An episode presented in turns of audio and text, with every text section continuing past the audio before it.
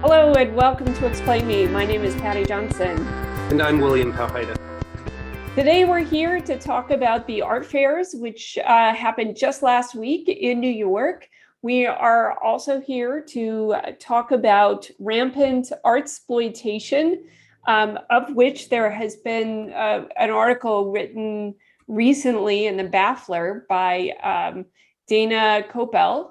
Um, and we uh, have a whole bunch of different things to talk about surrounding these issues. Um, William, yeah. do you want to add uh, anything to that? I mean, uh, you know, we we were, we went to the art fairs, and yes. we're here to talk about them. Um, but I, I, I want to point out a a tweet by um, artist and educator Chloe Bass, who maybe will sort of frame some of the difficulty about trying to talk about the return of art fairs in our Delta, you know, period of the pandemic. Um, these fairs also happened on, you know, the 20th anniversary of 9/11. I had a really surreal experience navigating independent and a, a political art show called Parallel Constructions at the St. George's Church Bar that I can talk about but literally, as the sort of fair week was unfolding, Chloe on Twitter said, Surely I am not the only person experiencing confusion that many of the people who expressed concern, demands, hope that the parenthetical art and parentheses art world would need to and or actually change as a result of the ongoing global pandemic are also the people live reporting their art fair visits today. And I have an immense amount of respect for Chloe and her practice, but I, I sort of read that that tweet as a, a, sort of gently couched accusation of hypocrisy, um, you know, sort of couched in bewilderment about the fact that people are returning to to art fairs. And you know, I think that's something that you know we can discuss because I know Patty, you you tweeted early on that. Um, it was great to go back and see people and talk about art and be back around uh, this thing that we do, even if we don't love the fair format, it's a place to kind of come together. And we haven't been able to do that in this way in over a year and a half. And you know, I think Hrag wrote, you know, about how much how much work was done during the pandemic, and Spring Break was a place to see all of this kind of intense, you know, artistic production. Um, that, that we weren't able to see at galleries or you know experience the same way online. So you know that's true but i do think that like um and I, i'm happy to talk about some of the um, more positive feelings that i that i had related to that but i feel like there was something embedded in that tweet too that um that you had talked about um in our preparation for the, for this episode that um belied a kind of um well belied's the wrong word but like um underneath it there was something there was something of a duality. Rather than a hypocrisy necessarily a kind of balancing that we have to do um which i i think will probably become um, based on our conversations and everything we have in our notes will probably be the uh will will be the underpinning for this episode which um, for everyone here just a disclaimer this this is a fairly loosely organized one. Um, maybe the way to start though um, is to actually lead in with um, max lakin's uh, uh, lankin? Um, hopefully i'm not saying his name too wrong. Um, what he wrote for Artforum because i think that sort of summarizes uh, a lot of what I had been um, saying while I was at the Armory, um, and it's just written very well. Um, and it talks about negotiating these things.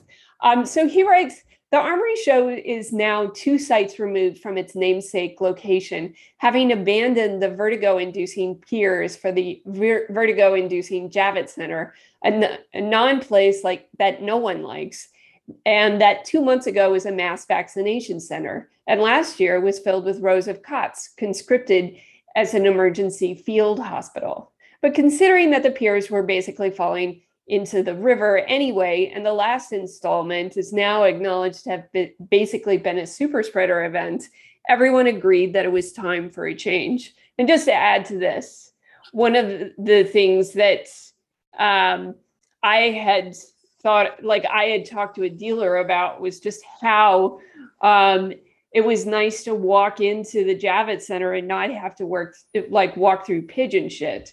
So this is definitely something on people's mind. William? Yeah, yeah, and I I think I was you know when we first talked about that and about Max's piece, you know, to go back to kind of Chloe's tweet about the the hoped for changes in the art world, really what changed this year was the venues, you know. Independent moved to another space at the Cipriani, which was very luxurious and gave me some vibes from the hotel in The Shining. I don't know, you know, there was there was something happening there. You know, the Javits Center was the new venue for Armory, with all its baggage and associations. Um, and then spring break you know sort of return to a previous site. So you know there was which it often doesn't do so that's sort of interesting too in its own way that is a form of change. I thought um Lankin's piece was fine and it actually is kind of the what was really interesting about it and i think it's it's something for us to kind of think about and probably uh, almost a template for our own discussion is that he sort of sets this all up with like the context and what's happening around these art fairs and what's been happening through the pandemic, but also Black Lives Matter. I mean, there's so much political, uh, you know, sort of strife happening um, that that by the time he gets to the artwork, it's you know just a few names. so I don't want to give anyone the false impression that we are going to be diving deep into the art fairs. I don't think there's that much to dive into as far as art works. I mean, you know, we, we've got some people to talk about and things we saw. But uh, yeah, a lot of my experience, um, it, it, felt very different this year, you know, for, for one reason or another. I mean, I think understanding the art is um, like to do that, you have to understand the context, which is why a lot, like so much time is um, spent sort of setting this stuff up. I mean, he writes art fairs persist in spite of everyone's better judgment, including my own. Amid everything else, the plague year offered a perfect reason to eradicate fair culture altogether. What use did we have for its acrid blend of airless desperation anymore? Weren't most transactions done online now, as everyone helpfully kept reminding me? Yet we were here still, again, sweating in a booth addled fugue state no lessons were learned. Yeah so why why i guess part of the question is are we really happy or satisfied enough um, talking with people next to art or about art to kind of just return to the same art world that we um, exited for briefly during the pandemic? You know is it is that is it satisfying enough to to have a cocktail on on a, a balcony and a couple hours of conversation to warrant the return to basically the kind of spaces that that Max you know described? I'm not sure I know the answer to that question, but I will say that I spent like, you know, I don't know, maybe an hour and a half at the art fair, like at the Armory Art Fair, which was not enough to see everything properly. But by the time I was done at the Armory Fair, I was like, that's enough for me. Um, there's nothing wrong with it. It's just like that is the amount of time that I can spend in a giant, giant conference hall. And I did that. And I, I actually felt really good talking to people again. I felt like myself. Um, again like some part of me that it had been lost was returned. Mm-hmm. and that that was really nice. Um you know i think the armory itself like i felt like if it had um a problem with it it was probably that it like it was like tasteful to a fault. Um which is the problem with these high end art fairs, right? Like it's not like this would be the first art fair that blue chip art fair that you go to and you're like, well, there's no political art here and like everything looks good. Um, the thing is, is that I hadn't seen everything look that good in a really long time. So it was kind of exciting. Um, and so like Max talks about like a kind of relentless positivity is self-preservation. But I, you know, I'd also say like you know, in response to that, well, yeah, but people like to like things. You know, it's like restaurants. people say they need to change. There's like a huge amount of exploitation that occurs within them. Institutionally, we need those changes, but also like restaurants are fun. And when they opened up, everyone was excited to go back to them, despite the fact that they were like an epicenter for COVID spreading. You know, so like the the fundamental issue here is that like sort of a feeling of powerlessness um, that you know while we are excited to go back and see people and like we're going back to a system that we know is like we did a lot of work over the last year and a half but it's not like all that work amounted to change that we can now feel tangibly. Like we're not suddenly like out of the throes of whatever shit 2021 like left us. Oh totally. I mean we're not not at all. And you know i think when i first saw chloe's tweet um, part of my first initial response was like i i can't even get to the art fairs we have to can we talk about nfts and this kind of massive expansion of of speculation around art you know in a virtual space that that is sort of growing rapidly and goes against all my sort of instincts and sort of beliefs in in a kind of just transition away from the art fair commercial gallery model world. Um, here's a new system that could potentially just replace it while replicating all of its worst aspects with none of the socialization, you know, uh, unless you know you're talking about Twitter fights or something uh, around NFTs. I mean, to the point about sort of pleasure and what the fairs do provide. I mean, you know, I've sort of made a certain peace with the fairs, coming back to them. Um, I don't expect to see much socially engaged or political work or really deeply concept- conceptual work at the fairs. I kind of expect to see the gallery's best-selling artists, you know, with some new art fair products made for them. Uh, a lot of gallery inventory that like represents the really formal side of an artist's practice if they have a more varied approach, like you know, maybe like an artist like William Pope.L does a lot of social practice and, and performance art, but he also makes paintings. And that's what you're going to get at the art fair. So they're really, you know, kind of aesthetic thing and they're there to sell aesthetic objects. I think one of the problems with Armory and uh, my friend, the artist John Powers pointed out that there was like 50% art like things at Armory. You know they they were sort of like aspirational design objects almost. You know he was like is this art? You know and that that's sort of a question you know that maybe you know i think you described it as things look really nice.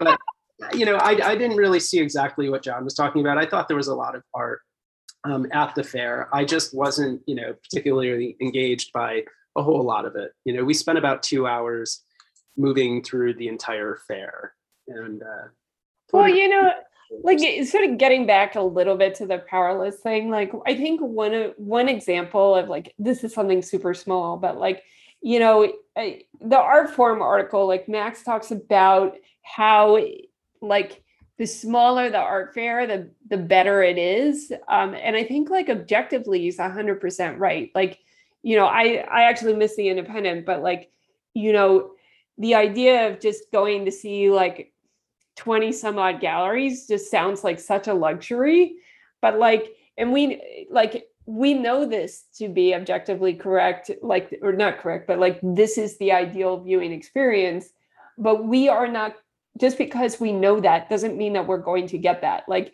our knowledge will have zero impact on the art basel behemoth that like takes over all our fair like all like industry trade industry coverage for weeks at a time.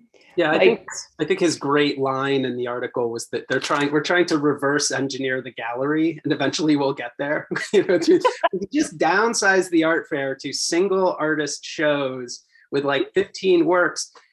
Where does that exist? I've never heard of that. I oh gallery you know i mean i thought that was uh, really funny but you know you can expect a market built on profit seeking behavior to to give you ideal conditions they need to maximize participants the quality of the participants how much money they can get and that is through scale generally just bring in more galleries we can make more money so i don't expect there's no incentive for the fair to really change i mean I think Basel has set up some sort of solidarity fund because of all the restrictions in Switzerland, where they're trying to offset some of the risks for galleries to participate financially. Yes, I saw that. I don't see that being a kind of long-term model. That um, that sounds like a socialist policy, you know. And then, do you really want a for-profit company running that? You know. well, they should have had those policies uh, like in place all along, right? Like that's.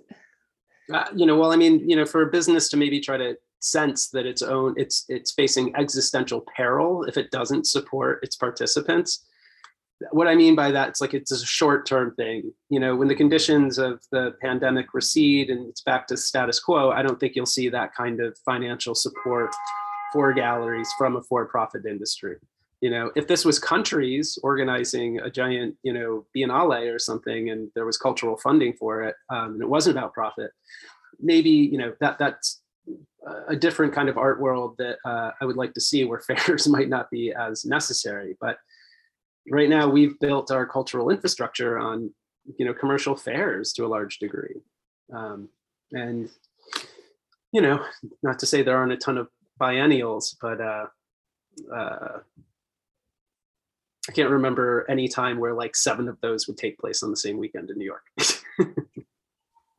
yeah well that's that's the thing i mean one thing that this does like you know a lot of our conversation is really centered around labor which mm-hmm. really brings up um, the other article article that we read around the same time as the fairs i guess we're finishing up which is um, dana Kopel's uh, piece in the baffler um, title was, against art exploitation Yes, and that was basically like a blow by blow of the unionization of the new museum, um, written by someone who was a union organizer there.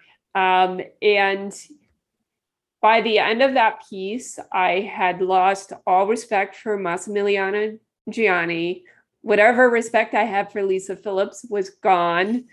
Um, Hans Haacke was just like, okay, well, I guess you're not the hero I thought you were. There was some um, disappointment in that article, and I would agree with you. I mean, I have not, uh, obviously, I've not had a lot of respect for that institution since the 2009 piece that I did on the new museum. Um, but one of the things that I I took on like sort of good faith, or at least gave the benefit of the doubt that the new museum internally was not a site of like terrible uh, exploitation of, of their labor force. I sort of assumed that the worst thing happening there was that they were sidelining their curators. They were sidelining, you know, um, curatorial roles and, you know, like letting an oligarch sort of take over. What I, I didn't even get into in that drawing or understand was how shitty of a place it was to work and how terrible Lisa Lisa Phillips really is. I mean, like Dana once told us that like she carried around an NYPD tote bag, you know, and you know, if if Chloe's tweet was sort of critical, shocking, yeah, if, if Chloe's tweet was critical of people going back to the art world, I would hold that same sentiment to anyone who steps foot in the new museum, right? You know, like that that is a place that Dana's article sort of outlines. We can talk about how she gets there, but like talk about hypocrisy. You know, like we actively fought against the formation of a union here and then once we've gotten rid of most of the union organizers, we come out and say, look how great we are providing healthcare benefits to our part-time workers. Look at us. We're great. You know, like uh, just uh, like sort of at every level, what they do internally and then what they present to the public is like just d- definition of art washing, you know, and like just how they're using their reputation to sort of mask what what is really going on inside that museum, which does not sound great at all. Yeah, I mean, one of the sort of so the blow by blow kind of talks about the conditions, how they started and like how how they even got worse, which when you hear the framing of it, so the the framing is basically like you know, things were shitty, meaning like um Dana, for example, spent 21 hours um, working, preparing wall labels for a show. And then ultimately, um, because New York at state at that time did not mandate overtime, um, she was uh, just given a day at the spa um, as compensation, which seems like not quite a, quite enough. But one of the things I found really interesting about that is when she's recounting like all the things uh, like all the ways that she was sort of abused and the hierarchies within the museum she had said that her boss had gone home at 11 p.m. and they were there till 4:30. Now that's a huge gap. But I mean, the thing that I thought was kind of interesting was that like her boss was doing an enormous like this her boss I'm sure was not that high up either. Like her boss had a terrible amount of hours of overtime that weren't paid either and I think that kind of ties to this like sort of vicious circle of work and communication that feels impossible to opt out of. Um, and I mean, she clarifies how much like Lisa Phillips is making in terms of her salary, which was yes. so much higher. I don't know if you have that stat right. Yeah, seven hundred thousand dollars a year versus um, people who were getting paid less than half of what they got paid, what MoMA staff got paid, and MoMA staff does not get paid that well yeah yeah what she said yeah they, they were making less than half of the moma staff. And what i thought was really sort of interesting about it is that you know to, to understand that culture of, of just abuse and dysfunction within that museum is that they had to communicate with each other. Because what i heard about this you know like working conditions at moma and the new museum is that it's not only is it hierarchical but that creates silozation the workers yes. are not able to talk to each other. And there was the one paragraph I, I thought was relevant. She said, We realized that our grievances were the same across departments wages we couldn't live on, inexperienced or verbally abusive managers, uncompensated overtime, the sense that museum con- museum leadership considered us disposable, easy to replace once we were inevitably burned out. But she says we kept talking. We shared our salaries. There were 15 and 20 of us at the nondescript wine bar where we started meeting week uh, meeting after work every other week the idea of unionizing kept coming up more seriously each time. And so it's this idea that you know that that the communication and awareness of sort of what was going on was like the first step to being able to sort of say uh, we need to we need to make some changes here you know about it. Um, yeah, and I think it's telling that when they um, when the uh, efforts to unionize really um, got going, one of the thing the first things they um, cut off was the employee access to Slack, which is where they did a lot of conversation and organizing. So, um, you know, I I think um, Massimiliano Gioni, like he to my mind, like that the Venice Biennale that he curated in 2013 is like one of the great um, exhibitions of all time and is now been soiled somewhat um, by this report because he like he compared unionizing to Brexit, insisting that the Brits who voted to leave, those of us who would vote for a union, didn't know what we were getting ourselves into. He'll also maintain that change can be implicated, uh, implemented without traumatic measures like a union. But then, of course, like throughout the piece, you see all of the ways that they had uh, tried to um, undermine any effort to make any progress. Mm-hmm. Yeah, I mean, the, the, the senior management and leadership was totally opposed to the union and sort of fought them every step. You know, divided them up. You know, sort of cornered people individually. It's it's a really you know disturbing read. And part of what's so disturbing about it is that you know Marcia Tucker, who founded the museum, you know, and this is from the article, you know, beyond simply creating a museum that better supported living artists, she also wanted the museum's internal structure to be non-hierarchical. And just reading through the article, it's so clear, you know, how hierarchical and sort of abusive the, the institution has become internally you know?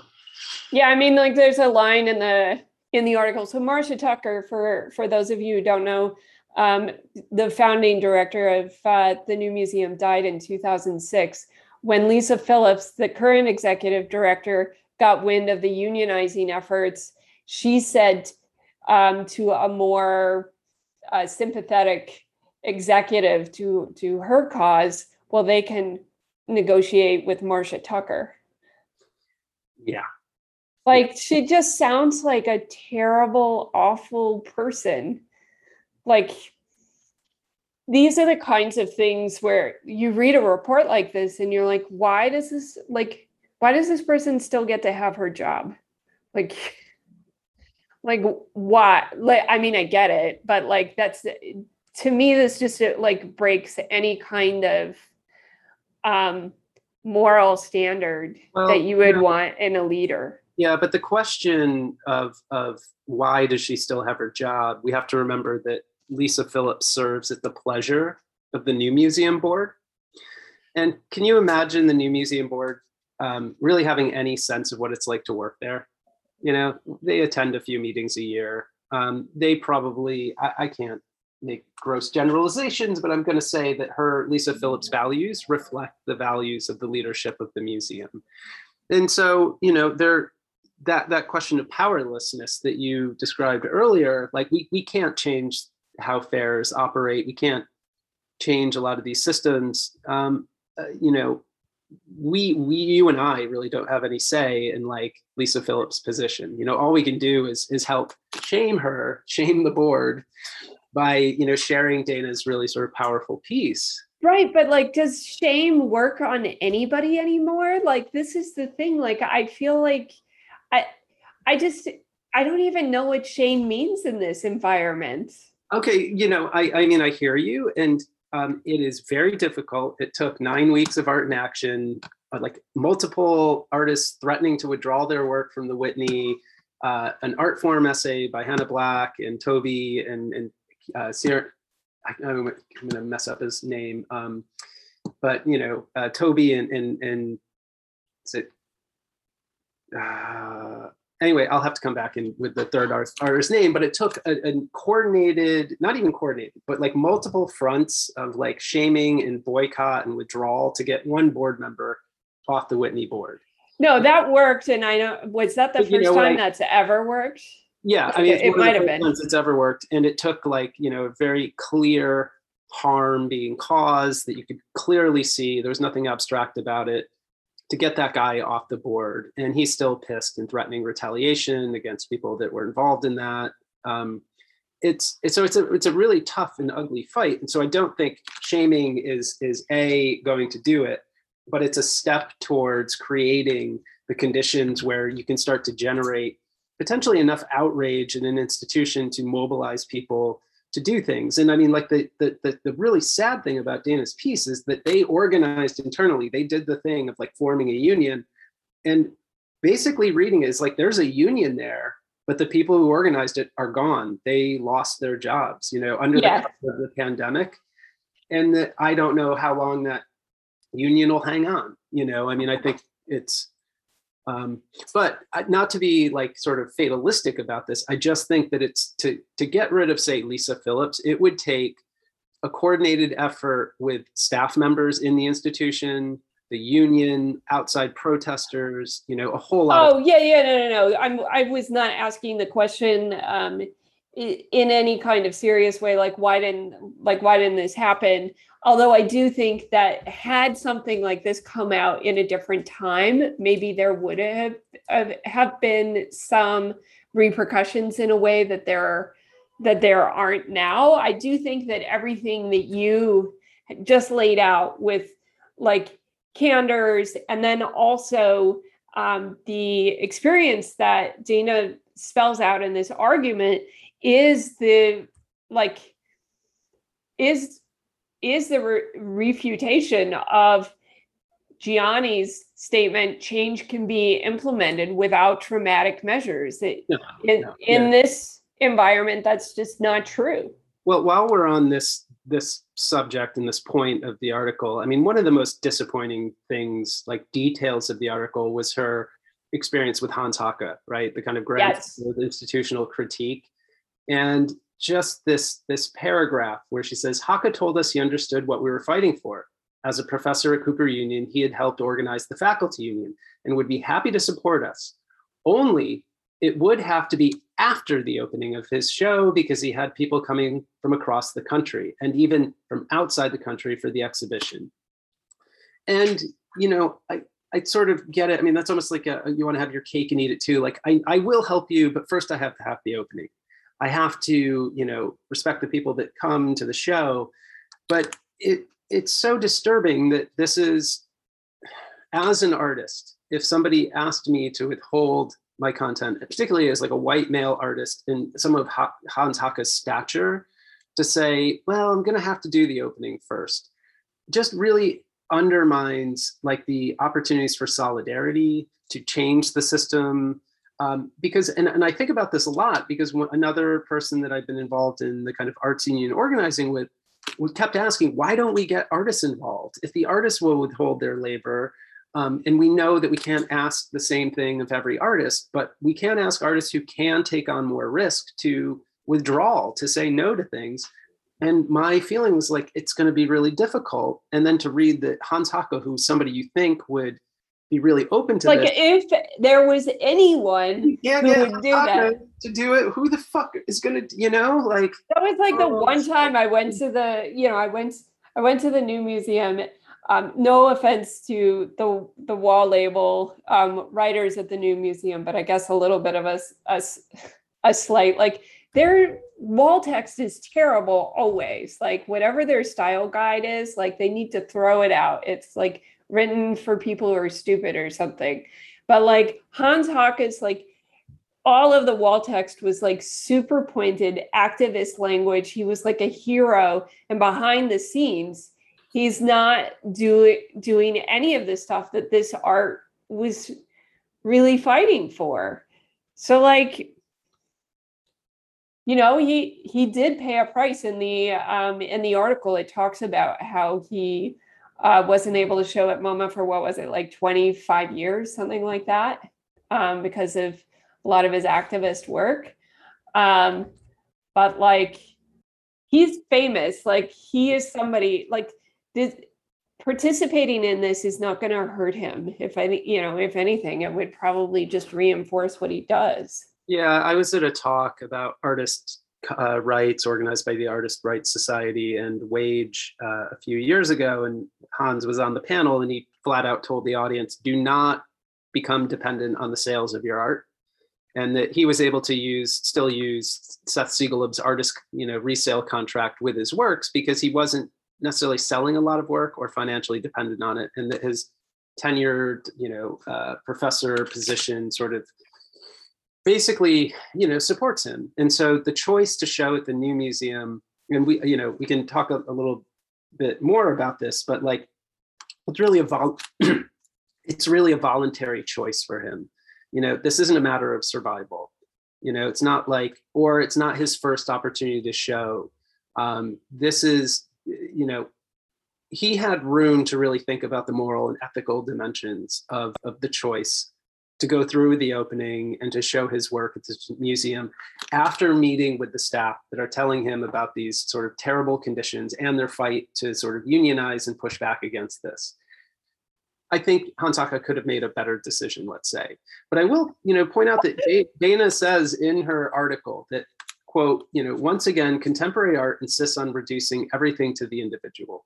So I can't blame Hans Haacke, you know, I can't put this on him that like you know they and dana points out that like shortly after it didn't even come to that because yeah. the museum agreed to the union contract and didn't sort of force hans haacke to to go through with his decision there was a contract in place but you know like if there and this is part of the reason why not only is the, it, it necessary for there to be a, a, union at each museum and each institution where there's direct employer employee relationships but that's why we've been sort of organizing a more, you know, an arts union for people like artists like Hans Haacke who are not employees but will work with museums and that their labor is connected to institutions like this where we can do that thing that Dana did with her coworkers, which is talk and share information and become aware of situations so that you can walk into an institution and know this shit before you decide to stake your career and your work and your integrity to an institution that internally is run you know really badly. And i think that's still a very necessary thing to move it away from the individual ethical or moral choices of say an artist like hans haacke but to like you know put it on contemporary artists as a collective you know body and not just say that you know it's it's one person's decision um, is going to make or break these institutions. Clearly that won't. It took nine artists at the whitney to put some you know pressure on them you know? Right right. I mean i think like i mean just sort of getting to the way that this article wraps up like um, one of the things that happens that we've talked about a little bit already is that the union efforts did ultimately succeed. And then once they succeeded um, and the pandemic started slowly the layoffs started happening. So the first wave a lot of the union union organizers were gotten rid of and then in the second wave they got rid of the rest and that's where dana uh, dana's job was uh, cut. And her speculation was that um, this was some they thought if they if they staggered it it would look, look less intentional. Like yeah. like all of us that you know noticing that there's no union left yeah. didn't you know didn't figure that out um and then like the thing that's sort of really um offensive about all this is like the whole time they're positioning themselves as these like wildly progress this wildly progressive museum they got rid of their union after the union has basically won all these rights and then they send out a press release about how great an institution they are to work at because of all of these things they're offering their employees. So that was something that, you know, the author recounts with a certain amount of, um, you know, she's very hurt by this. Yeah, um, yeah. You can't. Uh, you have to read the article to really hear the kind of like accumulation of damage, you know, mental harm that sort of like accumulates over this while trying to do something that we're all cheering for on the sidelines. You know, unions are great, unionize, and it's just it took a really serious toll on her. You know. Yeah, and she talks about that too, like the health problems and all the rest that that um, arose from that. Um, but in any event, like when when I read that the new museum had said that they like that they were basically this like amazing, enlightened employer. I kind of thought, like, initially, like, oh, well, if they want to paint themselves this way, all the power to them. Like, that, um, that's just going to give them the reputation they they need to live up to. But then I realized that it really wasn't like that because they're really more like Exxon. That's like, mm-hmm. like they're spreading disinformation about climate change, boasting about, you know, how um, how they were actually doing evil things behind the scenes and then you know claiming corporate responsibility accolades whenever the chance occurs. And that's when i started to think um, about this jenny odell book that i've been reading the um, how to do nothing. Um, and i'm still reading it um, so for those of you who've already read it, there may be giant chunks that would be relevant to this that I can't talk about yet. But in she quotes a Deleuze essay from the 19 the early 1980s where he writes, repressive forces don't stop people from expressing themselves, but rather force them to ex- express themselves. What a relief to have nothing to say. And then she talks about how nothing is a precursor to have uh, to having something to say. Um, and that kind of led me down the path of like how like the media environment that we live in now that demands expression even when you don't have anything to say is this like really toxic place and has a really perilous effect on our state of mind and culture. And i feel like that came out in the article where she's talking about all of the kind of like all of the emotional trauma that she experienced because she's being she was gaslit basically for 2 years plus solid like that's what happens when you're forced to express yourself when you shouldn't have to. Anyway, um, so the whole thing was sort of um, enlightening and very, very sad.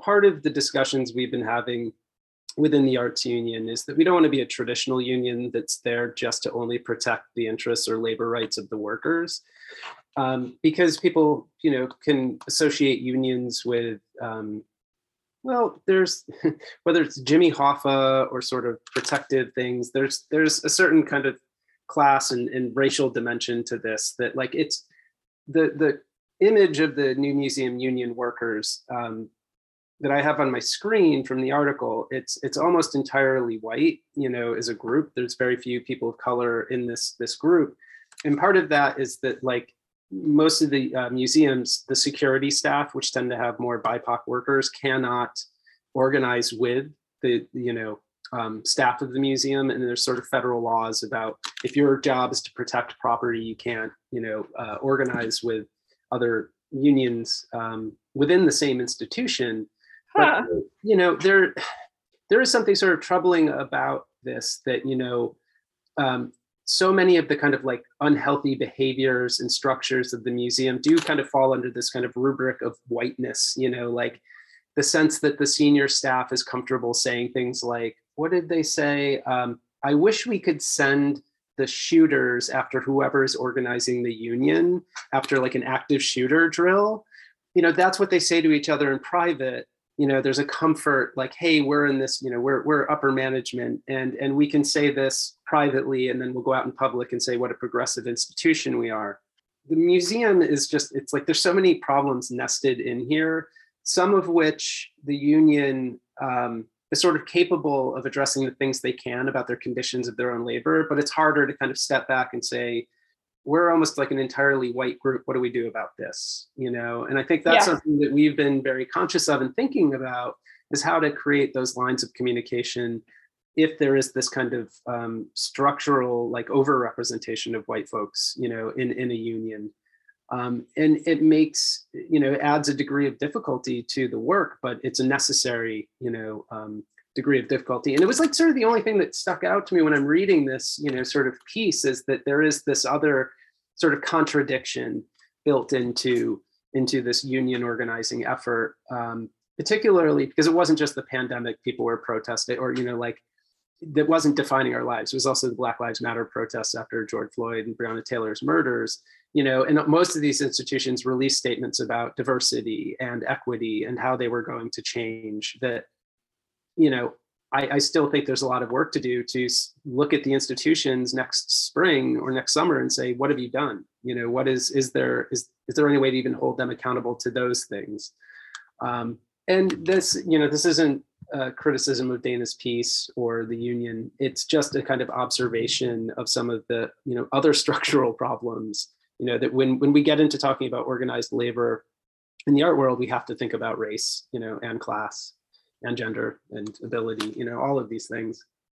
I mean, next year is going to be a tough year because, like, that's also um, an election year. So, mm. so we have a. I feel like we have a lot of things on our plate that are um, that are coming up that are going to be pretty big deals. Yeah, and you know, I mean, we've been we spent a lot of our time we're talking about the kind of the politics and and labor around art, but one of the things that the art fairs remind us of is that you know this all of this labor and work is connected to art and this activity that you know we we did see some art. And yeah we did.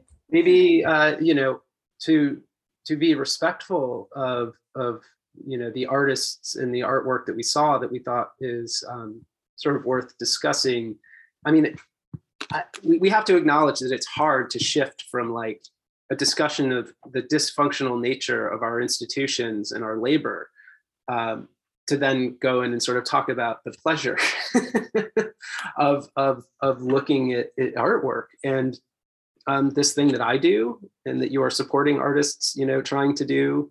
So um, I don't know which fair you want to start with. Is there one you want to um, kind of get back to and sort of look at the other side of this this kind of space that we're we're negotiating. Well, let's talk about the armory since that was sort of the big one, and we we spent the most amount of um, uh, real estate, for lack of a better word, uh, time real estate on that. Um, I guess you know my first pick for uh, for a booth that I thought stood out was Jeffrey Gibson um, at Tandem Press. This is like super small booth. Um, so North Carolina artists, um, Choctaw Cherokee artists geometric abstraction on traditional drums. Um, the woman that I talked to there told me that there was actually a fair amount of education um, that usually went on at the fairs, um, just in terms of like educating people that um, just because the artist did not physically touch the the paint that the, the, and that it was an addition did not mean that the the work was any less valuable.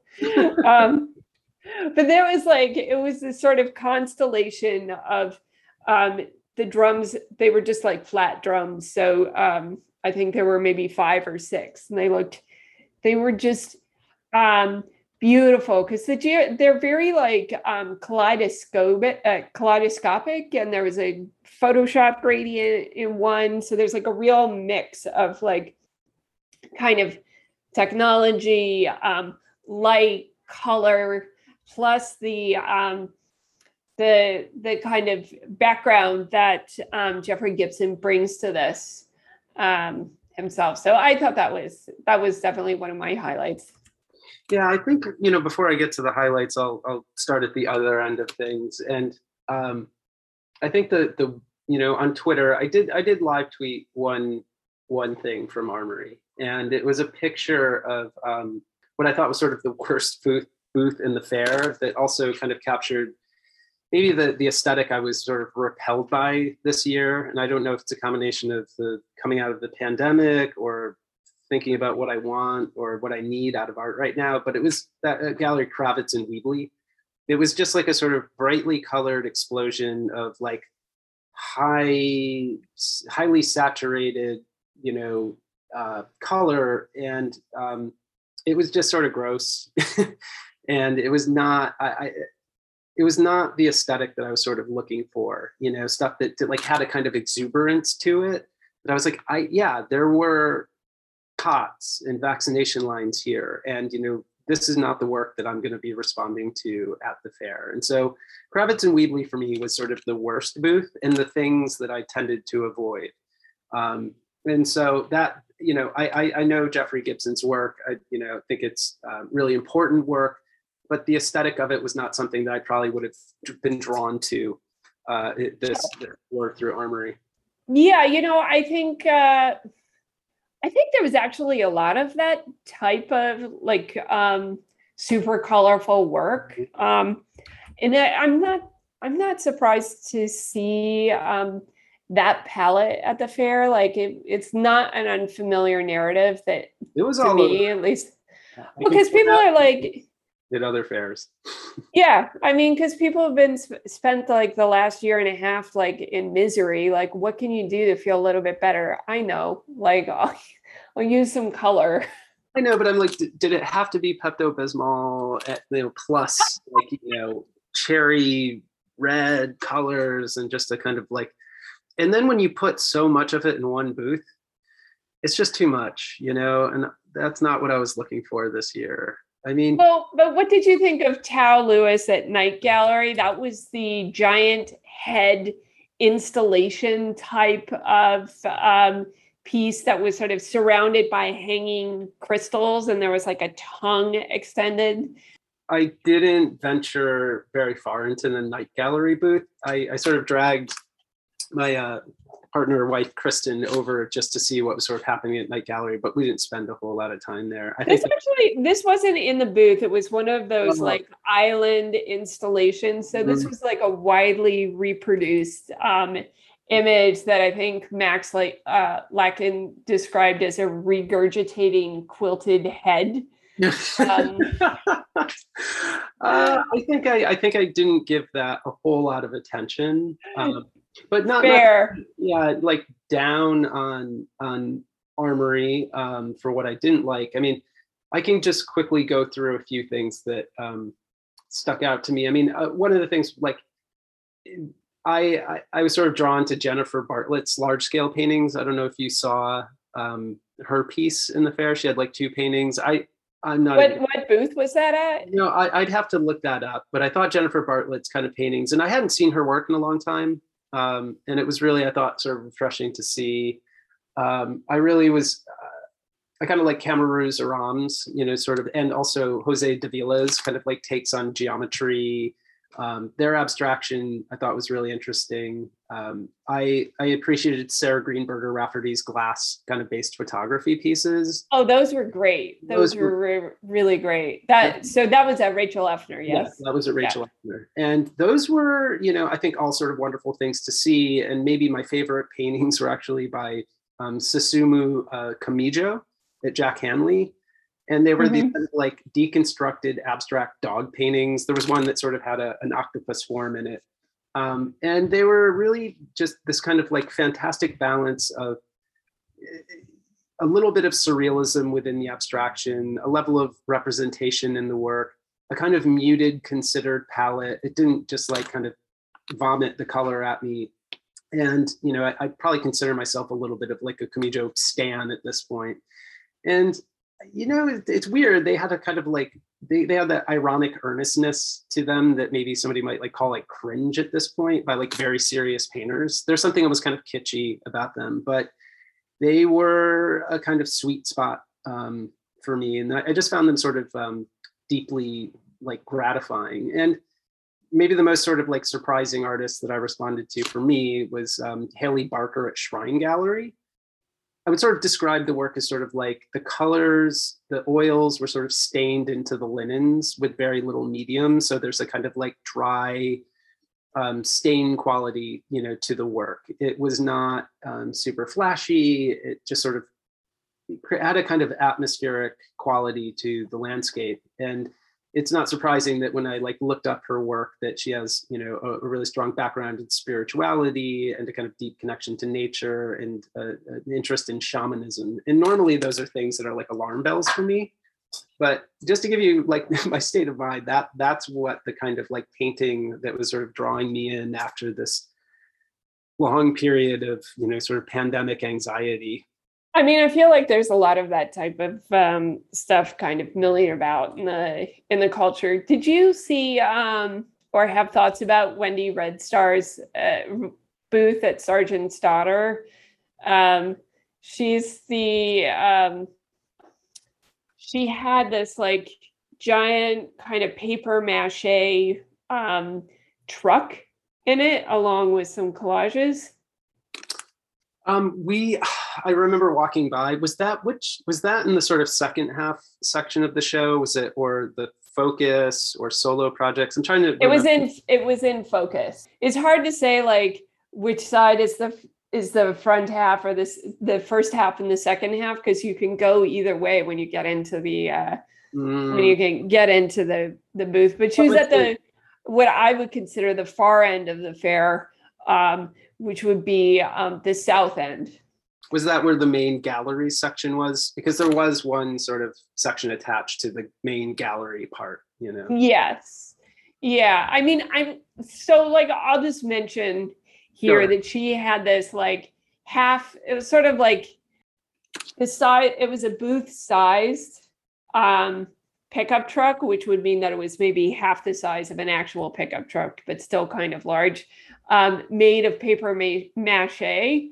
Um, and like I'm like a big fan of Wendy Red Star's work. I think that she's done some like really interesting art about Native American um, culture, and it tends to be really well researched. And also, there's like a good um, kind of formal quality to it. But to me, this was the kind of thing that said more about like what sells at an art fair than it did you know anything else but the truck is like um, a crow fair parade car and she's from the crow tribe um, that was adorned with a larger than life sized um, bonnet made by clive francis dust senior who's known um, in his community for um, as being you know for his creativity um, but surrounding those trucks were a series of new collages.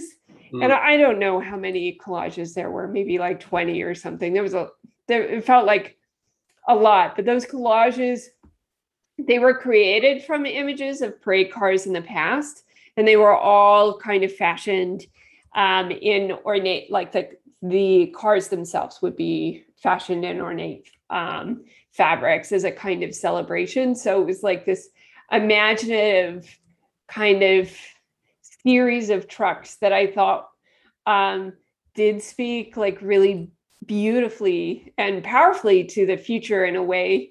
Like i think in part because they felt like a little bit more delicate than this mm. giant truck in the center. So i you know it was a it was a booth that i had like actual thoughts about. Yeah you know i, I think this is where we probably had very different experiences at the fair in the sense that anything that seemed sort of like celebratory, um, whether it's in the service of celebrating, you know, indigenous identity and, and a culture, it just, I, I wasn't there to receive. Celebratory, enthusiastic, you know, uh, things because, you know, I, I guess I'm still, you know, in the Chloe Bass, you know, sort of choice that's presented, you know, still feeling the the the anxiety and the effects of, and just really thinking about um, uh, all of the things that are are making it very difficult to just kind of uncritically receive or celebrate things, which I know, you know, like I, I I respect that work and I think it's really important, but you know, kind of going into that, that's not where I was at, you know, sort of mentally, emotionally, um, and and you know that idea that having like real thoughts about things, I think is fascinating because like, um, I, Kristen really slowed us down to take a look at these what I thought were just really gorgeous textural black monochromatic forms of Dante Hayes at like Mindy Solomon Gallery, and they were you know these sort of like organic forms that kind of speak of life and fertility and, and you know whether it's human or plant life you know they're just have these kind of textured forms that are really a-specific. And i didn't have like a lot of direct thoughts about them. I was you know thinking about the materiality um, the, the sort of weight of them what they sort of evoked in me in a sort of indirect manner. And i felt like that's a lot of what I was sort of thinking and looking for really was opportunities for something that would be um, maybe more more abstract or, or, metaphorical, you know, sort of like interactions with things. And I, those were some of the sort of more powerful, like individual, like a, one of the more in, powerful individual booths that I saw. Um, and and I don't know, you know, like I'm still processing what what I was really responding to at the fairs this year because I felt like I, I was on a very different I was looking for different things than I think I might normally would, which also made it less disappointing. You know, I, I wasn't looking for like that kind of political work or th- something that would be like self-critical of the whole situation. You know, um, was was there anything that you really didn't like? Well, that Kravets and Wehby booth was just bad. Um, there were a few things that I photographed, but you know, ultimately I left those out. Um, like what what beyond singling out kind of Kravets and Wehby, I think that can, you know, I'll stand by that. Sure, sure. No, I mean, I you know, I, I thought that like we we ended our circuit through Armory um, and came to Michael Rakowitz's large sculptural uh, installation courtesy of Jane Lombard Gallery in the platform section. And it was like the Pommery Prize winner, which I think is Pommery is maybe a, a kind of champagne or something. And, you know, it, it was such a weird kind of experience. Um, you know, I can definitely congratulate Michael for winning that award. And I've had the kind of like great uh, pleasure and honor of kind of getting to know him over the last year and a half as a person and an activist and an artist and he was you know his, work held this kind of space of contradiction like profoundly political artwork sitting in the middle of of this art fair uh, that like was so aesthetically kind of pleasing that you know uh, my my art dealer in LA and Charlie I apologize for sharing this but like he emailed me and he's like what did you think of Rakowitz's piece? And I'm like I thought it was great.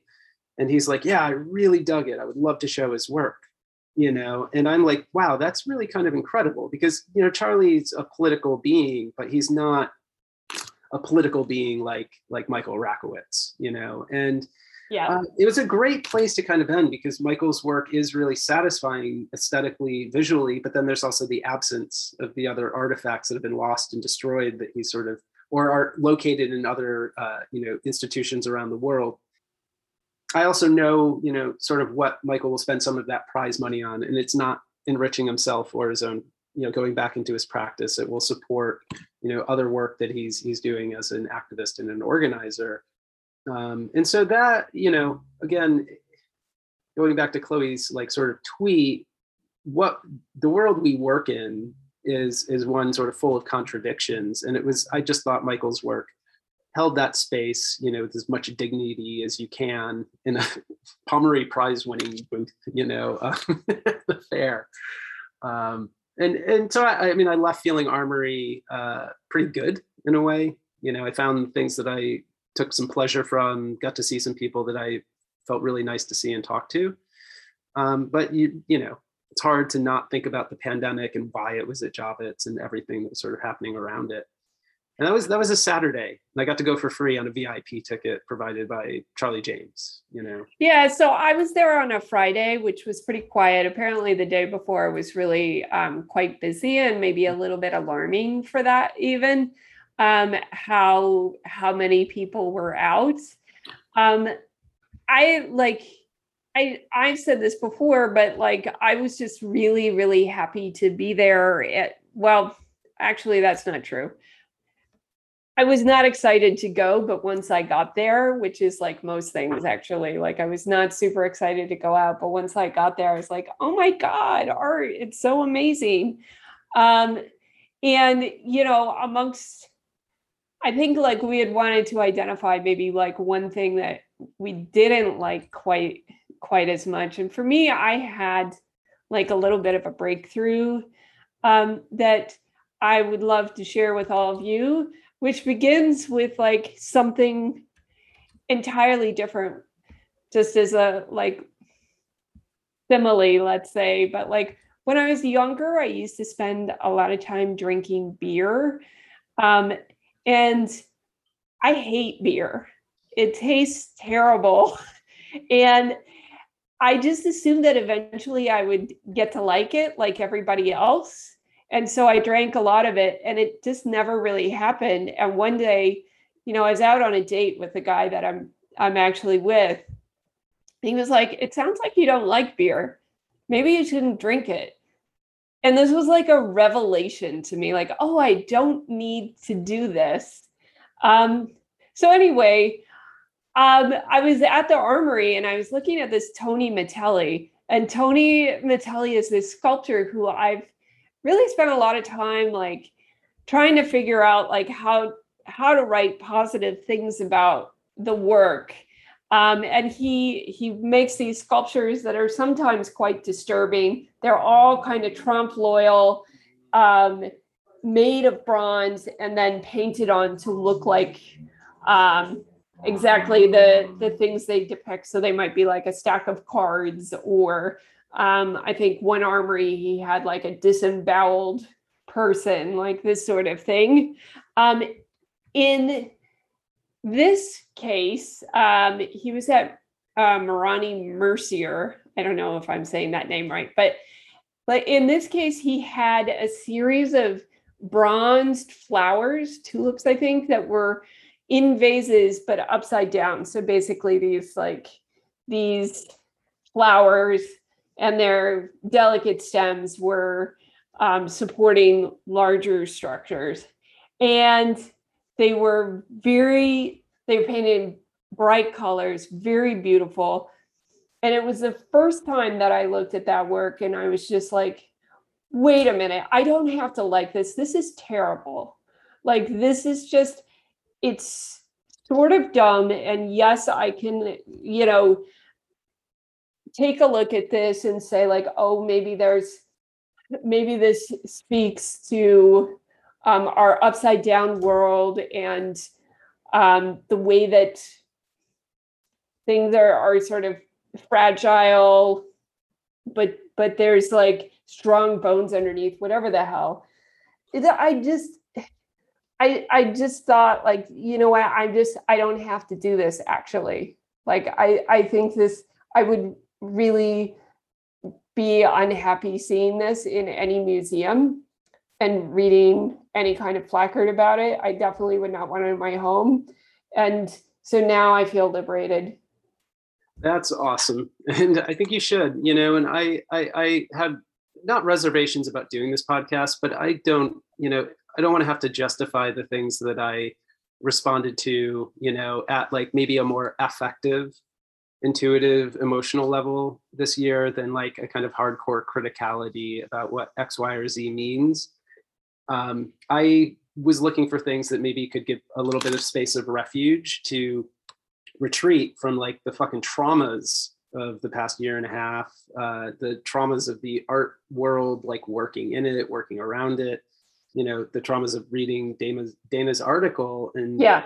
knowing this stuff exists. Um, you know and and i don't think you should feel compelled to have to like like an artist's work or try to understand it you know if you don't feel it you know like no you know i mean if somebody's paying you to do that then you are in a coercive relationship you know someone is asking you and paying you to do something that you you might not want to otherwise do. And yes we we do get a little bit of money from listeners to do this podcast but this is on this is not like a paid thing. No one is coercing us to do this.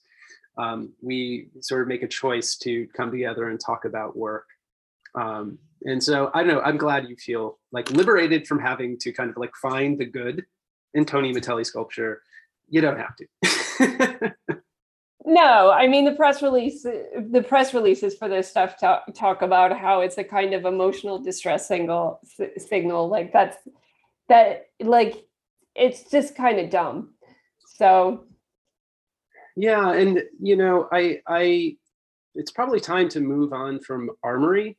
Yep. But I, I just for the viewers, like I do want like for the listeners to this podcast to know that like when I, I went to the fair on Tuesday as like a, an art handler to install uh, a Berlin-based galleries booth, you know, and it was an interesting kind of like other side of the art fairs. We may not necessarily think they're the best way to see art or view them, but arriving there at like 11 a.m., there was a stream of like workers coming in, you know, and I'm thinking about this. This is like the day after federal unemployment benefits expired, and how much, you know, how many people depend on the work you know that that the fairs sort of create? And i feel like i'm becoming some sort of terrible republican but i'm just sort of thinking about what, what how are people going to survive you know if if there aren't the sort of jobs that we normally associate with the commercial gallery system or art fairs? And you know uh, i saw a whole lot of people i knew you know tuesday who i know also as artists. I know you know i got to see dealers in a different sort of light and way um, and that there's a whole lot of activity that sort of goes around these things and that, that it is an economy and it's doesn't have to be an exceptional one and it should be a place where we do sort of like hopefully collectivize our labor and work but I just want to acknowledge there was a whole lot of jobs sort of happening. Uh, don't worry, don't don't worry, William. I don't think anybody is going to accuse you of becoming a, a Republican because you have seen the benefit of people of employment. Yeah, um, but you know, if we do, I um, I did travel down to the Independent, and I know that you um, maybe didn't make it to the Independent. No, I didn't. But tell us about the independent. So, um, you know, the the independent's now located at the um, Cipriani South Street. It's sort of like a branded. I don't. I think maybe there's a restaurant connected to it, or it is a restaurant. Um, so it's in this kind of like elegant new space, and Max Lakin sort of talks about this with its stunning view of whatever of like the highway, you know, beneath. It's not like there's a, a, a real gorgeous view at this place, but you know, the the new venue was more intimate. There were only like 43 galleries in it. And I know earlier you said that, you know, the smaller the art fair, objectively, it gets better. I might disagree. You know, like, tell as, me as a proportion, 43 to you know the number of things that I found to be sort of interesting and and and relevant. Um, you know, it was pretty small. It, it wasn't that different from the armory. There was just less things, you know, to kind of have to deal with.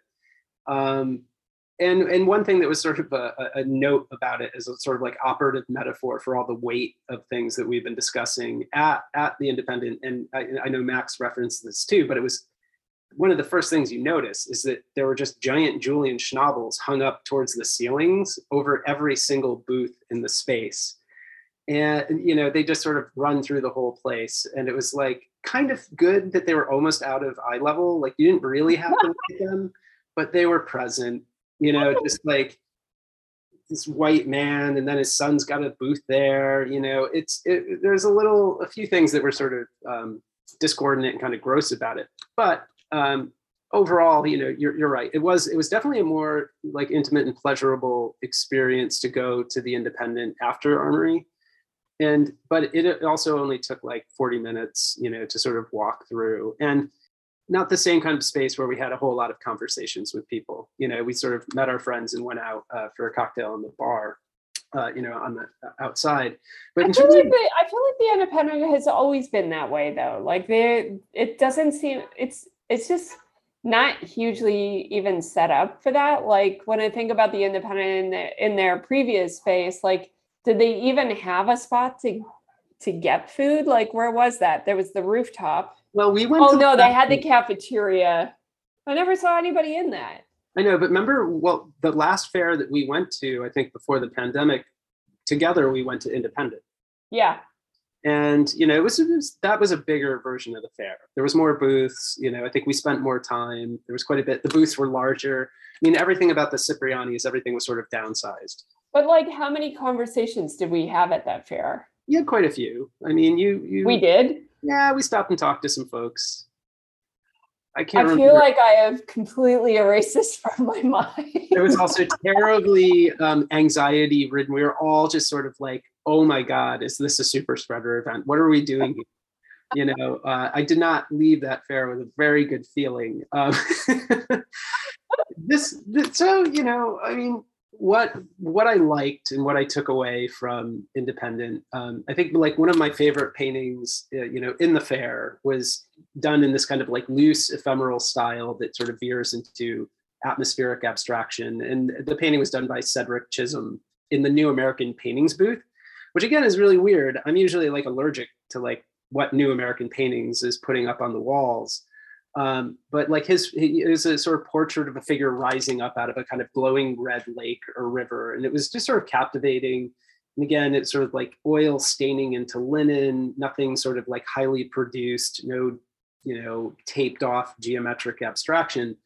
Um, and in his statement, Chisholm wrote, uh, the civic human subject in relations to the monstrous absolute other, uh, you know, in a quote, toxic hallucinatory wasteland um, was you know like the way he was describing the work was sort of how I was feeling about life, you know, about you know this uh, the, the world that we're sort of inhabiting right now, and just that this sort of single image was really captivating, uh, and the painting was sort of beautifully done, and you know a toxic hallucinatory hallucinatory wasteland. Um, if I flashed forward for my post uh, independent art fair visit, seeing masses of unmasked, drunk firefighters, cops, first responders spilling out of bars in lower Manhattan with bagpipes playing on the 20th anniversary of 9 11 and being unable to pass and having to like run over to the West Side Highway to get around it, to get to a train to get out of there.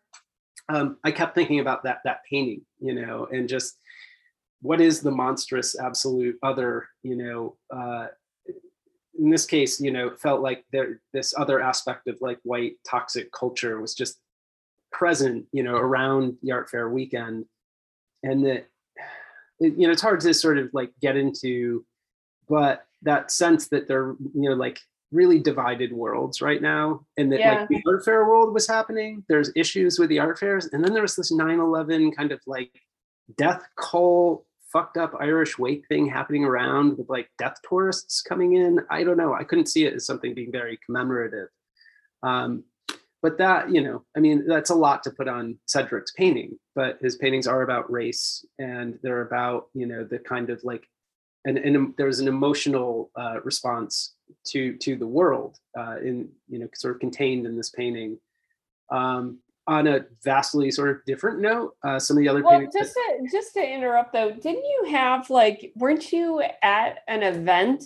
I was gonna when all of that happened. Yeah, I I, I was gonna sort of uh, follow up my visit to Independent with like the oh with that okay. Um, but you know, just to stay with Independent for a moment, some of the other things that stuck out to me um, at Broadway Gallery, there were these uh, very floral vase paintings by uh, Joe Nago Ocean. I'm going to have to look up Joe's how to pronounce Joe's last name, but they just sort of um, all black canvases with the uh, sort of beautifully painted floral arrangements that just kind of popped out. There wasn't, you know, like think Ann Craven, but with like a much better handle on the paint and not that kind of studied, you know, sort of bad uh, painting effect. And what was sort of notable about this is that the artist had switched sort of from sculpture to painting. This was like a new body of work. Um, and it just, they were loose, confidently handled. Um, and also, again, like they provided a kind of retreat from some of this other kind of like really uh, in your face aggressive work that I would say would be summed up by like the work I didn't even write down the name of the booth, but Erik Parker had a booth that was like almost a replica of the color and, and, and exuberance and kind of like off-putting grossness uh, uh, of Kravets and Wehby, but it was it was it turned out to be Erik Parker's work. I didn't, you know, it was like just this like intense blast of color. I have a photo of it that we can put on the website so you can get. He's a- sort of yeah, he's sort of an interesting artist, like kaleidoscopic kaleidoscopic type stuff yeah, too, but, like frenzied. Yeah, frenzied, but I feel like it's you know it's sort of like uh, a, a mannered Peter Saul, but without the politics. You know, like yes, yeah, yeah. Uh, that work I can tolerate because there's there's you know some real content to go along with its kind of in your face attitude. And with Parker's work, I just didn't feel it in that case. So like uh, encountering Joe's paintings was sort of like ah, just this kind of relief and they were gorgeous. You know, uh, we, my wife and I both agreed if we'd had, you know, extra ten thousand dollars or whatever, we would have loved to have bought one. And the gallerist laughed and was like, "Yeah, this is awful. You know, I wish I could afford the work that I like too. You know."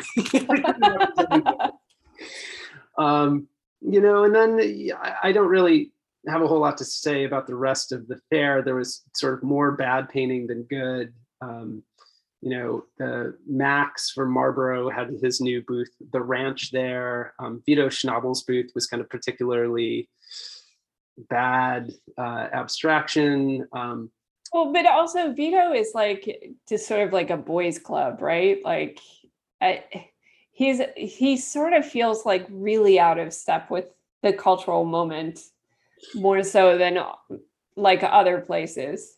Yeah, and you can just feel that kind of privilege to be able to do that with dad's work and money. Yeah. So love you. You don't. He doesn't have to. I, I don't know. You know, he's got enough money to do whatever the fuck he wants, and it's not always going to be good. Um, yeah, I mean, the you know, and and again, I also was sort of like, oh no, not Amy Feldman. You know, just these kind of like stultifyingly dull, you know, paintings where I was like, oh, not these again. Just I can't deal. You know, I, I know people love that work or somebody does, but um, there was some Amy Feldman and Vito Schnabel and like the ranch energy at the fair that uh, maybe it was the the worst kind of energy and aesthetics and just kind of attitude it, it, it, independent that always makes it a little bit hmm, it's not the perfect fair you know there's still some bad stuff um, but to your question about like what uh, what led to the experience of crossing paths with like the the 9/11 commemorative uh, celebration. Yes, please. I, I left Independent to go see a show called Parallel Constructions that was sort of organized by uh, Laura Poitras and at least included Laura Poitras and Trevor Paglen and Michael Rakowitz and a number of, of really politically minded artists, right?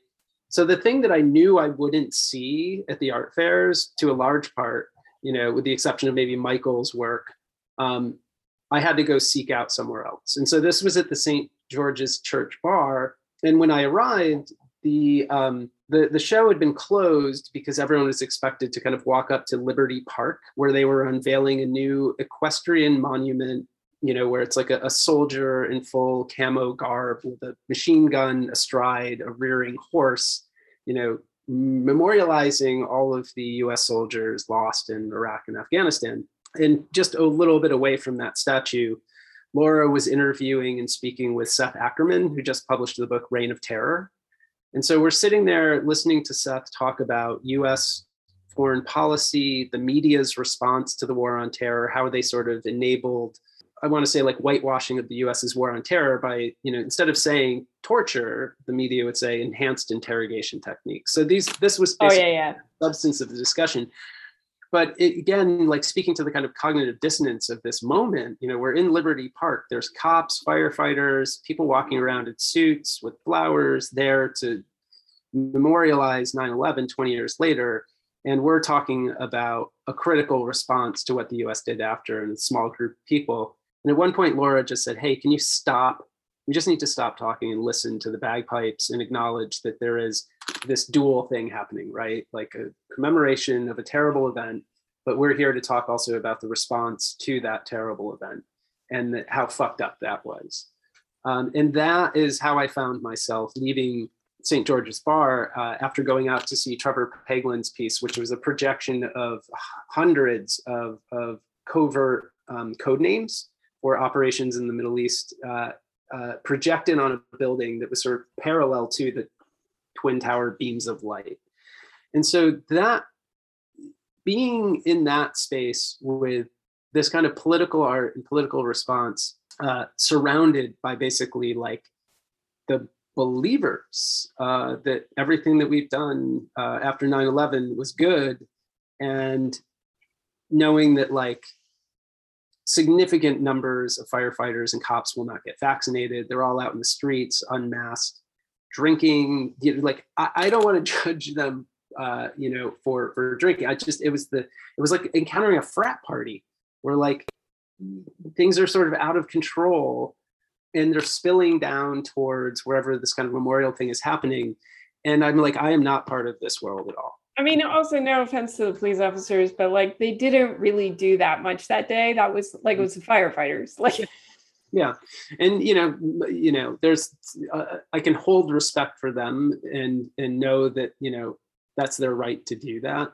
But it just the, the amount of tourists the amount of kind of like thing coming in 20 years later after we've just dealt with the withdrawal from afghanistan where we're, we have to kind of look self-critically at what what that that event really meant 20 years later we're dealing with the actual consequences of that and yet here is just this kind of like I couldn't tell if it was a party, you know, like I, it's hard to even call it uh, a, a, memorial, you know. Um, it was really sort of gross, and and that was how I sort of ended my Saturday of like really encountering this kind of like uh, really split or you know divided world where it felt like just two separate places. Like the art fairs were happening over here, and then you have the 9/11, you know, sort of like death celebration happening, uh, and and the twain shall not meet, you know, but yet they sort of did around this um, parallel construction show. Just and then to, you went to spring break, like the next day, right? I, I, did spring break on Sunday. I took some time and then went, you know, Sunday late afternoon around five o'clock. So I'd be I'd be curious to hear your experience of spring break because when I was there, um, so I went on Friday um, as well, and on Thursday, like from what I could tell, like everybody was like, "Oh, Friday's such a it's a much better day." Like there's so many more people here to the extent that like it really seemed like people were traumatized by Thursday. Um, because the day before everybody was at the armory and like the armory was just like filled. And like you know it really sounded like you could have like shot a cannon through the um the halls of spring break and nobody but the the people there would have noticed because there wasn't anybody there. Um so by the time i got there like everybody was just like so relieved that that people had shown up um like i picked up on that vibe um, it was clear that you know they didn't have the big opening party on thursday there was no alcohol at the event this year which sort of took away some of the literal aspect of spring break, which is drinking. Yeah. Now, you know, the the Thursday with that normally would have just been a giant party, right? You know, like, and it would have gone on for hours. And so taking that away uh, and taking away that crowd takes away a lot of what you know sort of made spring break spring break which is getting a lot of eyes in front of the work. And so sunday it was very quiet. There were definitely some people there but you could go from room to room without really running into another viewer. And uh, certainly created opportunities to talk to people if you wanted to. There was also some you know robotic kind of explanations of work that i was like it'd be better if you didn't do that I mean, it like at that point though, that's Sunday. They've been doing this for several days. Mm. Like I like my inclination would be to cut them a little bit of a, a break on that. Like on Thursday, I think I probably got like a few more fresh faces. I would say that like I got there at I guess four, a mm. little bit be- before maybe and I didn't leave till they closed at seven. So, and I didn't even see the whole thing. Like, I just ended up talking to so many people um, because it's that kind of affair um, that, uh, you know, I, I guess I would just say I had a really good time. Like yeah. it, was, it was really fun. Like, because the only, the like the only rule here is that you go and you talk about the art that's in the room. Um, and that I think also does something like if you're at all like kind of socially awkward, which sometimes I can be if I'm not talking about anything other than art, like this like removes all the awkwardness. There's only one rule. You go in there, you have to talk about the art. Like great. like got it. Yeah, I, I totally agree. And I, I think one of the things about spring break that's always nice is that the feelings of like commercialization around art that kind of come with armory or like you know more established galleries or even galleries uh, showing the work is that usually you're dealing with like a curator and artists there's less galleries you know presenting the work and that that can be really nice to know that there's like less of a kind of abstract relationship of, of financialization and commodification between you and the work in the sense that like there's not a middle person who's just like my job is to sell work here. You know in most cases it's an artist sitting in the booth or a curator representing the interests of the artist. And so that tends to make it like i don't know there's a more sort of direct experience. So when you're talking about the work it does make that easier you know? Like there's somebody who's directly they're they're connected to the work you know through other interests just other than selling.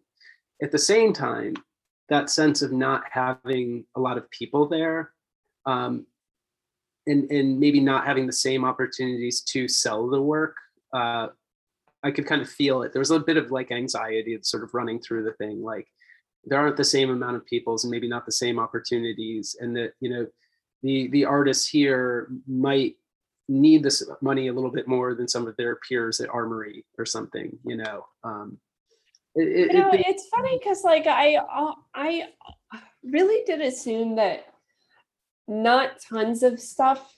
Like I I assume that stuff sells at spring break because otherwise, how would spring break be able to get by? So for those of you who don't know, the model is that um, any work that sells, I think you have to give the fair, what is it, 20 or 30% of the sale? Like that, yeah.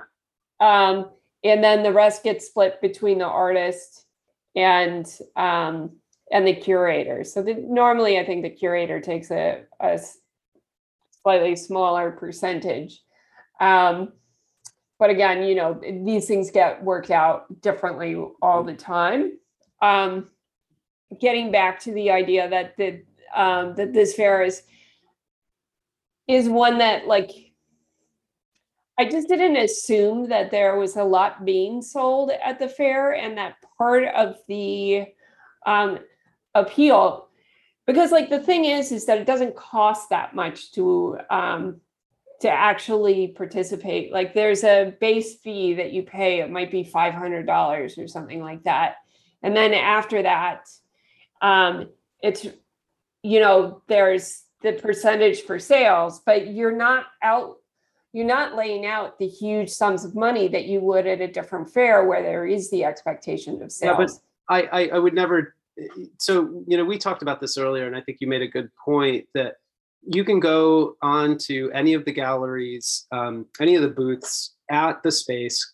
You know, look at a QR code on your phone. Go right to a page that tells you how much is this work, is it sold or not, and yeah. that, you know, like there's a level of transparency to that where uh, some of the galleries I did look at, I was able to see that there were sales, you know, at some of the booths who had sold what. Um, I didn't have to sort of wonder about that. I could see that. And I actually came across a booth on Sunday night, and I won't uh, uh, out the people, but there was a small um, violation of the no alcohol policy because the artist was celebrating the sale of a painting, which, you know, uh, the artist said flat out, you know, allowed them to break even and that now things were covered and it was going to be yeah.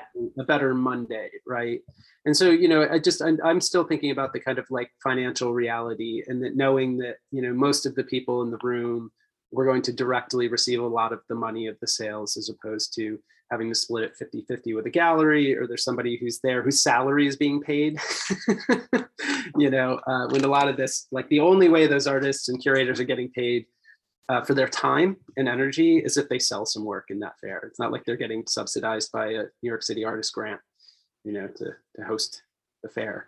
Yeah, I mean, my hope is that this is that they do sell stuff, and like, um, you know, when I was there on Friday, I talked to somebody who'd sold an NFT, um, which of course was complicated because like um, everything that gets sold, um, normally you have to go through the website um, so that there's a record of that. And then with the NFTs, there's um, the platform gets a percentage, and then there's already standards um, for splits and things like that. So like all that stuff had to be figured out.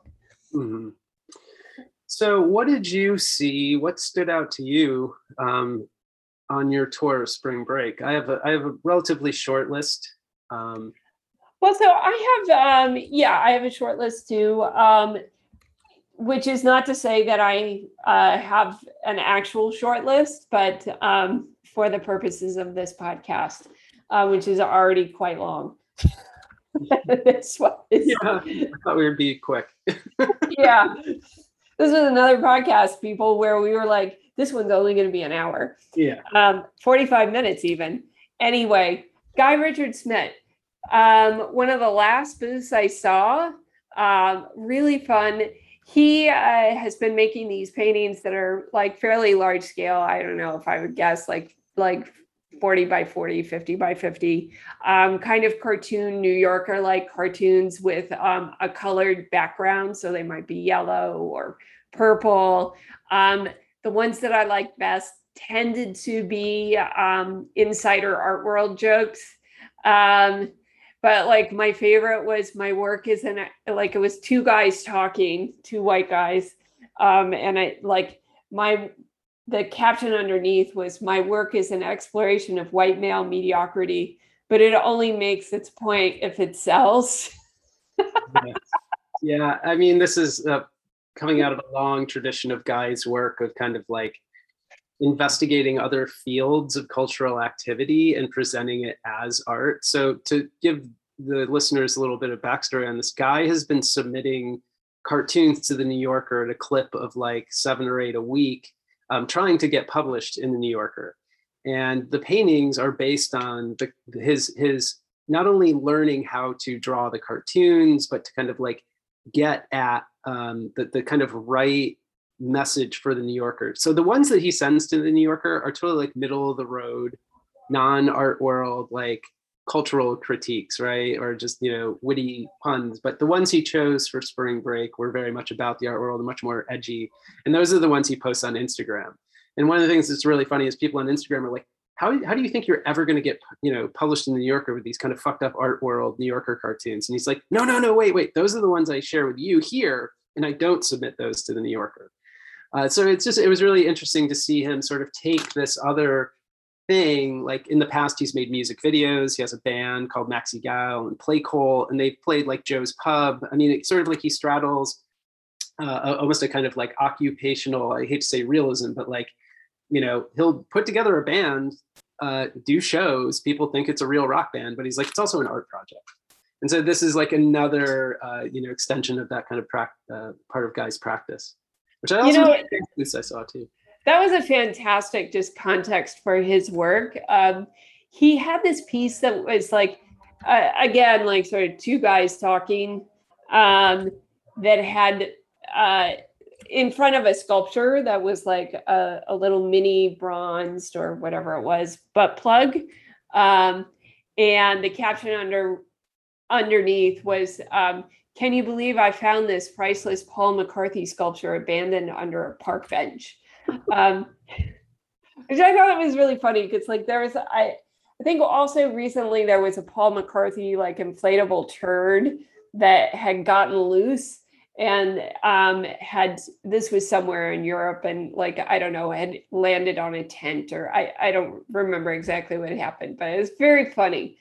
Um, but in any event, he had told me that they um, he had submitted that to Hyperallergic, and Hrag, the editor there, was like, "Oh my god, this is funny! I lo- I'll totally run it." And then he ran it by like a bunch of the uh, like Zoomer um, editors that he had, and they were all like, "What's this mean?" and he got it. yeah. So, uh, so anyway, his booth was pretty good. I know you. I I know you. Uh, you like Jennifer Catron and Paul Outlaw's booth. Um, I I thought that was pretty good too. You know, actually, Jen and Paul's piece was the last. My last, absolute last stop was at um, a booth curated by Nicholas Cueva that had like an early Jerry Saltz work. And I, I love Nick. Um, I think he's always puts together a really eclectic and interesting booth at spring break.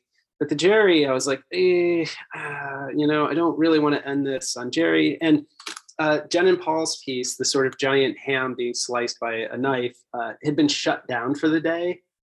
And so that, that actually I had the same experience because Nicholas Cueva was my very last booth, even though it was kind of guys. Um, and um, so I he um, Nick showed me um, Jen and Paul's piece, but it was off. Yeah, yeah, and they weren't gonna. He he wasn't. It, I guess it had enough technical difficulties with the pulley system that he didn't want to be responsible for restarting it, particularly without like Magda's gallery sitter being present. Um, you know, and I, I always appreciate, you know, how Jen and Paul sort of put on these kind of spectacles of like, is this in good or bad taste? You know, just like the idea of being a ham, you know, in in in a fair that if I had one sort of criticism of Spring Break this year is that by giving it a medieval theme, it gave license to a lot of artists to put together altars. And I could go a full couple of years without ever seeing another altar I'm I the the the only altar that I want to reference really is uh, the the booth curated by M. Charlene Stevens uh, called Chapel. Like that's about yeah yeah with Sophie Kahn and Colette yeah, Robinson. Colette Robinson. I I mean so so yeah. I like there were two booths that I thought were really well curated with art that I really responded to, and Chapel was, you know, the the the second one I encountered, and um, like one of the things I think about another thing at spring break that tends to happen is people decorate the booths with like wallpaper. They kind of create installations that in most cases are superfluous, just not necessary. They're like a thing that they noticed happening at the fair and they're going to do it. Um, there, there was one installation by a non-binary artist, kind of celebrating non-binary identity, that had like a workout room that was like kind of fur covered, and it made sense as an yes. I'm like, uh, I apologize for not having the artist's name in front of me, but I thought that was like, okay, I can, I think that's an important reason for that room to be decorated. Most of them, I'm like, you just decorated it because it like is cool or something. You know, it made me uh, really appreciate the fact that the the wallpaper in chapel was of the wireframes of the 3D sculptures and that you know the sculptures that were presented were also representations of the kind of like video animations that were present and it was just the kind of interconnected relationship of the digital and analog states of the work that I thought worked as an overall excellent kind of installation against some of the other ones that are maybe trying to put together an atmosphere or a kind of attitude that um, I could do without as well, you know, to a certain uh, degree. And I, I, think there was a, you know, it's become something of a kind of trope at spring break is that you're going to see a lot of decorated rooms uh, for the art. Yeah, you know, I th- so the thing the thing about that um that trope like sometimes I find really annoying, you know, because I'm like, well, the art like just it's not quite there yet. And so in order to kind of dress it up, we have this wallpaper, we have this whole installation and all the rest. But I started to wonder whether maybe I wasn't being generous enough with that, that like well, that was sort of a presentation device. It's also like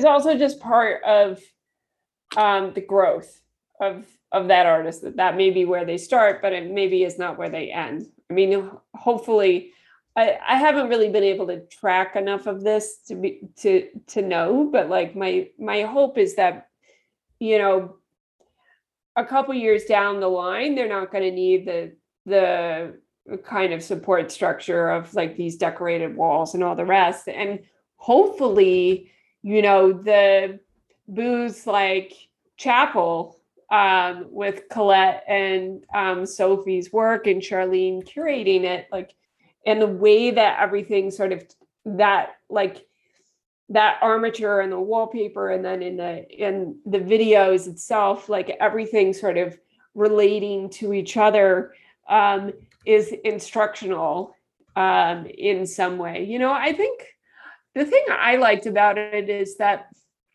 I thought the themes too were really relevant. Like the fragility of the human body mm-hmm. comes up a lot in these like 3D sculptures where there's like only kind of half a face or like a you know this the skeleton is only partially there.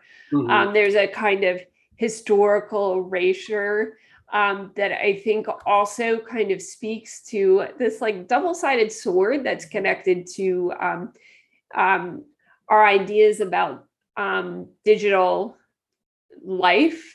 Where on the one hand we think that nothing is permanent, but on the other thing, on the other hand, we think that we have everything forever. and like they're two like completely different views of our shit. Online mm-hmm. that exist at the it, at the same time and they're contradictory but and we just sort of live with them and i thought that that was like kind of tied up in a lot of that um work. And i mean of course like also there's like not a lot of good news for women and their bodies.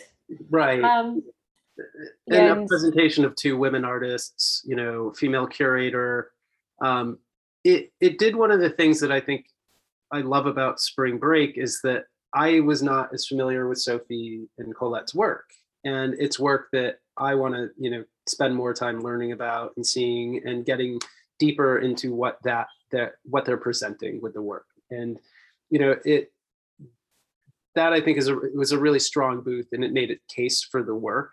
And you know, I was on like a kind of like I'm to see all of these booths, hell or high water, and sort of came in took it in, uh, made sure I documented it, and then you know like store it for later, and hopefully can kind of come back and you know uh, learn more about their practice and how the works sort of um, uh, how they work individually as artists as well.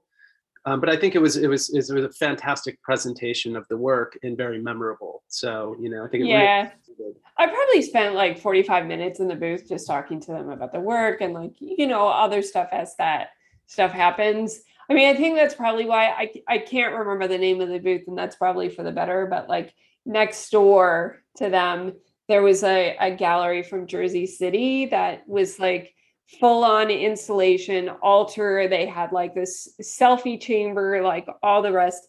And that like um and also like addition candles um where I think like the work maybe was not quite as developed um conceptually.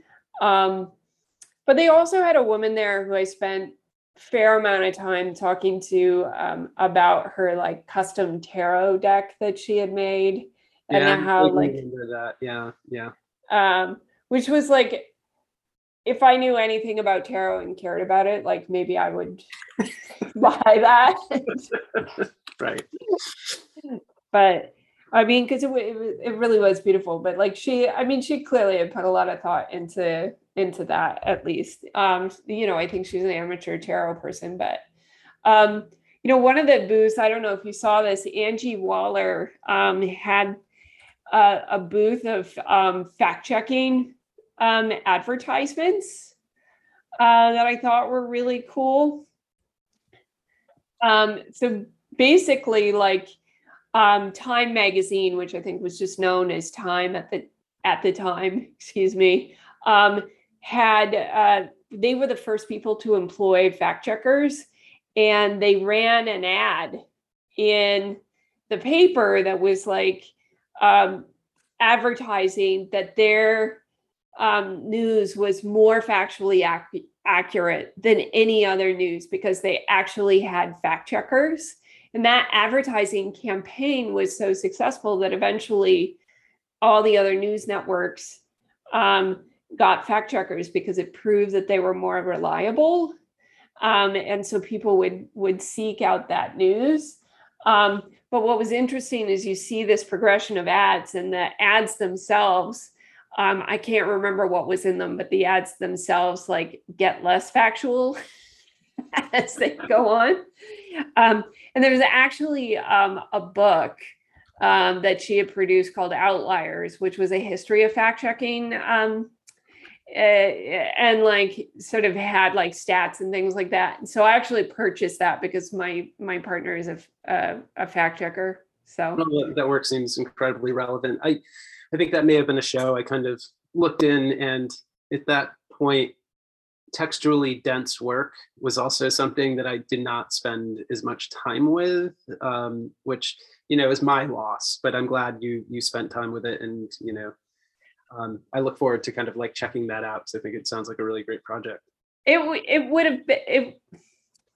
It was one of those booths where like the walls were black and there was just text on in these black frames. So yeah, it definitely had to be in a certain mindset to uh, to really take away a lot. Right. The the other um, one of the booths that I, I actually kind of started with it by going starting on the 11th floor and going down and turning I guess right instead of left to to begin my my journey through it. But um, was gather rusted satellites, and that was a booth curated by Amanda uh, Needham, and it featured the work of um, Kyle Hittmeier and Tristan Lansdowne. And I should say, I, I met Kyle and Amanda when I was a visiting artist at RISD. And what almost confused me at first is when I had seen Kyle's work early on, he was doing um, these kind of like representations of almost fascist architecture as sort of digital models and sort of making work about power. And the artist Tristan Lansdowne, um, his work was of this kind of you know strange architecture that I initially thought was maybe Kyle's work, um, but Kyle was presenting a series of kind of like uh, landscape paintings of like the Cayman Islands, uh, basically where representations of where money is stored offshore. And then uh, he had painted a series of post-it notes that sort of represent a kind of paper trail of trying to kind of follow the money. And of course, anyone doing any kind of like trompe l'oeil painting of paper and notes, sort of, you know, I'm like always curious to see. Uh, but I, you know, getting to see them in person, you know, Kyle's new work uh, is sort of like a kind of conceptual follow the money uh, project was really interesting. And they were also really sort of beautiful objects. And kind of represented, I think, a sort of significant change, or at least this project had a different resolution than some of his other work. And I found it interesting that Amanda was able to sort of like pair him with another artist whose work almost looked like something that maybe Kyle, you know, another another way of representing some of the ideas that Kyle's work was exploring previously. Uh, and so I had not seen Tristan's work before, and you know, they were also really sort of beautiful and uncanny paintings of a kind of architecture that um, I, you know, couldn't quite place, you know, but it felt um, also sort of like addressing issues of like, you know, kind of fascist architecture or some sort of kind of power dynamic in that way. Um, and you know, I thought that it was it was mature work, and that um, it worked really well together. And you know, in some way, I think what you know the distinction I could make between like Charlene's booth or uh, Charlene Stevens' booth and, and Amanda's is that the strength of a, the Amanda's booth that she put together was really the artist's work, and it wasn't necessarily there wasn't like a, a, you know a curatorial vision um, of of how the artists go together in the same way that I think like Charlene's booth, because of the overall installation and uh, the way the works were sort of set up. Um, I don't know. I just felt like you know the chapel booth was sort of uh, a more experimental curatorial project, and realized that way through the installation. And Amanda's was a well curated show of two artists' work that made sense together, and that was the extent of like you know mm. involvement. Um, and I know that Amanda and, and Kyle, you know, are longtime sort of friends. I don't know if they are um, partners in life or just work, but you know, there, there's a sort of connection there. And that's also one of the interesting things about spring break is what constitutes a curator versus an artist curating their friends or you know something like that. Um, well, but, and I think the interesting, I mean, you know, the chapel booth. One of the things that is so impressive about it is that um, this was put together basically in a month because like the way that spring break is structured is that they don't really know whether they have the contract um, you know until a month or two before the actual fair takes place. So they have to have an application process and selection and then you don't have that much time to put things together. So that i mean i think that can account for things sometimes sort of um, not feeling that carefully curated um, because it's really difficult to do that in that short period of time. Yeah. Although, you know, for an art fair, like how much careful curating often goes on anyway. Right. Yeah, and I don't, I don't want to, um, I don't want to insult Amanda's curation of that booth in any way. I just think that there's a distinction between a booth that's really strong because of just the works that are presented, and then there's curators who bring a kind of like vision to how these works yes operate and relate to another, and and that there's you know like a kind of another layer of like the curator's project about the choice and selection of this work. And I think Amanda's you know choice of bringing together Kyle and Tristan was really smart but it was really the strength of the work that kind of like drew me to yes. that booth. Um, and so those were two of the strongest booths, you know, and kind of speak to that that what makes Spring Break unique is again, it's not just a gallery trotting out their artists. These are proposed projects, right? By that require a curator to kind of step in, uh, and so it's not just artists presenting their work, you know. Um, and so those were two things that. Although I mean, it kind of is, but a lot of times. yeah, I guess you know, and and uh, but you know, I think, I guess you know, part of the question is why is that necessary, and to some degree, is it to prevent it from being like a kind of um, maybe just to introduce another layer of like mediation and selectivity that it's not just the artist saying i think this is good i'm going to present it but there's somebody else there in communication with about what is being presented um, thinking about how to think about it curatorially and having someone who's not um, who's who's involved and engaged in it but not the artist themselves. That there's a layer of like call it objectivity. Like i trust that this person uh, is thinking about this work um, you know and, and also believes in it. So what we're i at this point mostly what my short list includes are uh, some individual artists um, whose work I responded to in the booths. Yeah. Lauren uh, Erdrich's work, uh, particularly this painting, Me and You at the End of the World in Libby Rosa and Chris Lucius's booth, um, was an example of this kind of like muted, stained, and otherwise toned down paintings um, that I, I, was sort of like responding to wherever I found them. Um, in in all of the fairs. And it was sort of this kind of like weird figuration again that kind of pushed into like more abstract environments.